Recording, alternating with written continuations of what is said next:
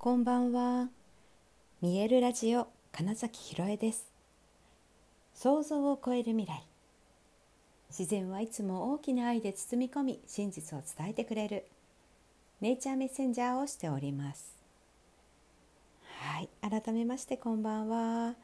2023年7月29日、見えるラジオ始まりました。はい、もうね7月も終わりに近づいてまいりました。このね1ヶ月皆様いかがでしたか？あの私はね本当に先月にミエルの公演をやってサウンドオアシスというギザのねイベントがあって、まあ、そこからなんか自分のその真ん中をよりうんちゃんとつながるというようなそう自分が自分をよく見るみたいな時間が増えたように感じています。まあ、その中でね、うんと、プロフィールを作ってもらう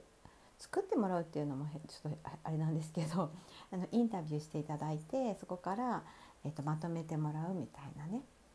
形で文章を一緒に作ったんですけれども新しいプロフィールができたという時にやはり私は人は皆アーティストであるというこの一番こう大事にしたい考え方、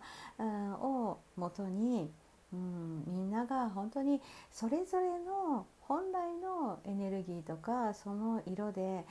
鮮やかにこう生きている。そのこと自体がもう表現であるというね。なんかその人生における自己表現っていうことをプロデュースしていきたいんだな。そのためにいろんなツールを持っていて演劇もそうだし、まあ、俳優として自分が立つことも演出することもそして体のことに関してもそして、えー、コーチングということで思考とかマインドセット感情の部分だったりとかうん、そしてゴングを使って、えー、っと思考というものを本当にこう枠をね外しやすくすることとかもう全て、まあ、今までにやってきた経験とか、まあ、その持っているもの私というそのものを今度は私自身のねそのアーティストの部分で、うん、皆様のそういうお手伝いができたらなそういう体験ができる、えー、場所を作れたらなみたいなことを、うんまあ、より本当に考えるというかそれだやっぱそのことを考えてるとすごいワクワクするよっていうね、うん、ことになっていってであの来週そうもう1週間切りましたけど、えー、8月3日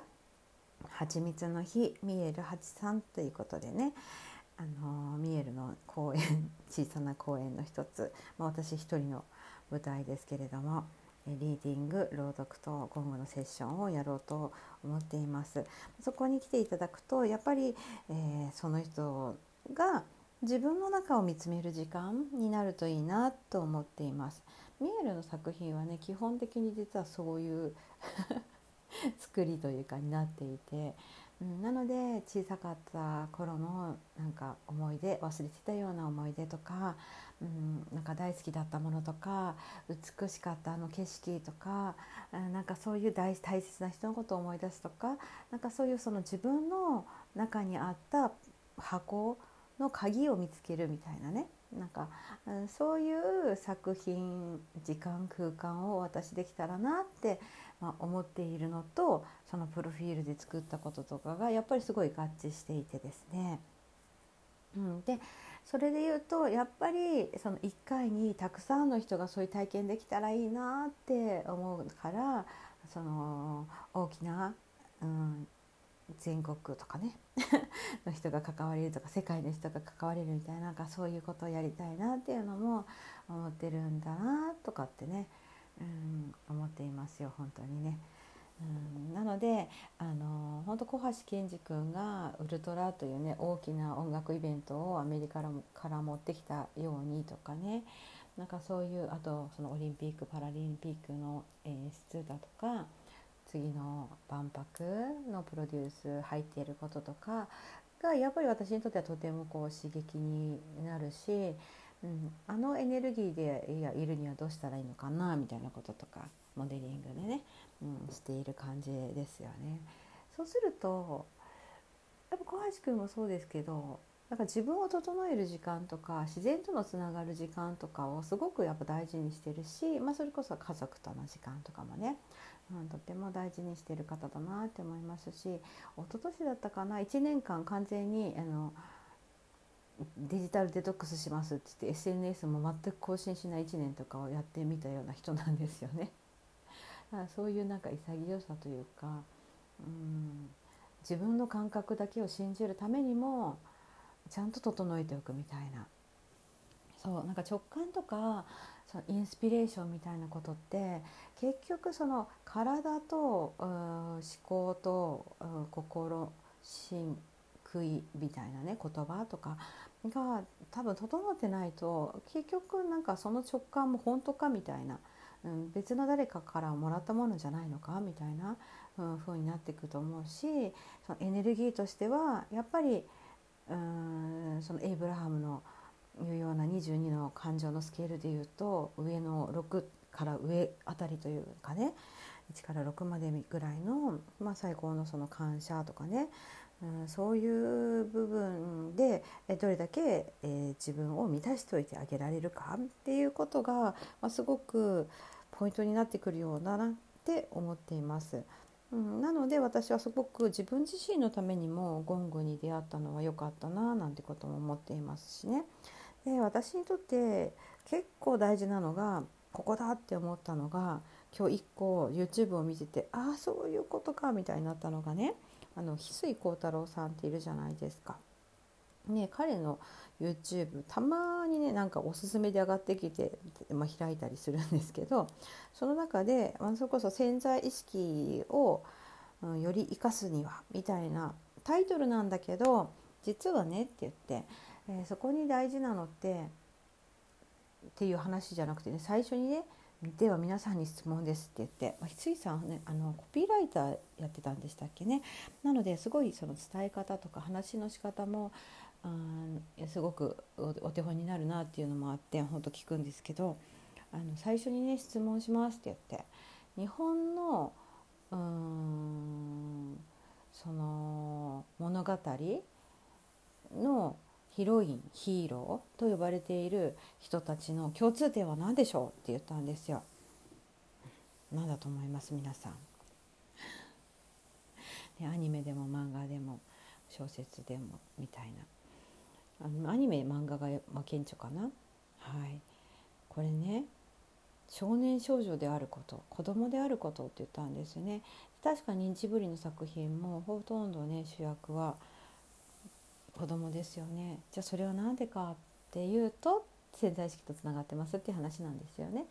で、えー、っと子供のその無邪気な心、うん、素直さ、うん、何も恐れない何でもやってみるなんかその心子供心の無邪気さ邪気がないということが本当に潜在意識と宇宙意識とつながれることで、うん、強力なパワーを発揮するものなんだと。だから大人になったもしあなたも子供の時のことを思い出してっていうお話なんです。そしてなんか息子さんのねあの小さい時の可愛いエピソードがいくつもうんと前にね紹介したもののちょっとリバイバルで、えーと、見てくださいみたいな感じですごい簡単なちょっとしたエピソードがどんどんと紹介されるんですけどそうだったそうだよねってでも子供だとそれでいいよねって思えるのにどうして大人だとそれじゃダメなのっていうふうに思っちゃうんだろうとかね、うん、私私にとってそのなんか遊び心とかさっきミエルの作品でも伝えたようになんか小さかった時に大好きだったものを思い出してもらうっていうことが結構私にとってすっごく大事で。うん、そこになんか全てのヒントがあるなと思っているんですよ。なんか人生のその人のなんかなんだろう本来の姿みたいなのってやっぱり小さい時に何か夢中になったことっていうものにすごくヒントがあると思っているなんかそこともすごいつながったし私自身がなんかいろいろねオーラとか、まあ、魂とか先生術的とかにも見てもらうと結構そのなんか子供っぽさというかね があるんです。ってだから余計多分そこにピンとくるというかどこかなんだろうピーターパンシンドロームじゃないですけど大人になりきれない部分というか うまいこと社会のルールに乗れないみたいなこととかはうん、なんかでもそれのおかげで本当になんかあ突拍子もないけどやってみるっていうことに対してあんまり恐れがなかったりチャレンジしたことで、うん、本当に何か素敵なことにつながったっていうこともいっぱいあるなって自分にもすごい自信をなんか持てたんですよ今日のその YouTube を見てね。そうなので結構私にとって今日話したような人はみんなアーティストであるって言った時に子供たちって本当にみんなアーティストだってなんか思いませんか、うん、そのまま皆さんその要素を持ってるんですよどんなに年を取ってもねみたいな。うん、っていうところだったからだからそれを演劇ってすごく思い出させるツールの一つだなって思いますし演じる時にはね、うん、でそれで教育に演劇入れましょうって言ってるんだなみたいなこととなんかいろいろつながってきたりして、うん、私にとっては結構その子供心みたいなことは大きくその人は皆アーティストであるっていうところと強いつながりがあるんだなみたいなことがねなんか今日分かって、うん、7月中の自分の中を見る自分の軸を強くするみたいな時間のなんか大きな答えが今日来たなみたいな感覚でうん今日はちょっとねいい気分です。なんか人生最高みたいな気持ちに結構なっているそんな夜です。皆さんも小さかった時に好きだったものちょっと思い出してみてください。はいということで、え本日もご視聴くださりありがとうございました。2023年7月29日見えるラジオ金崎ひろえでした。おやすみなさい。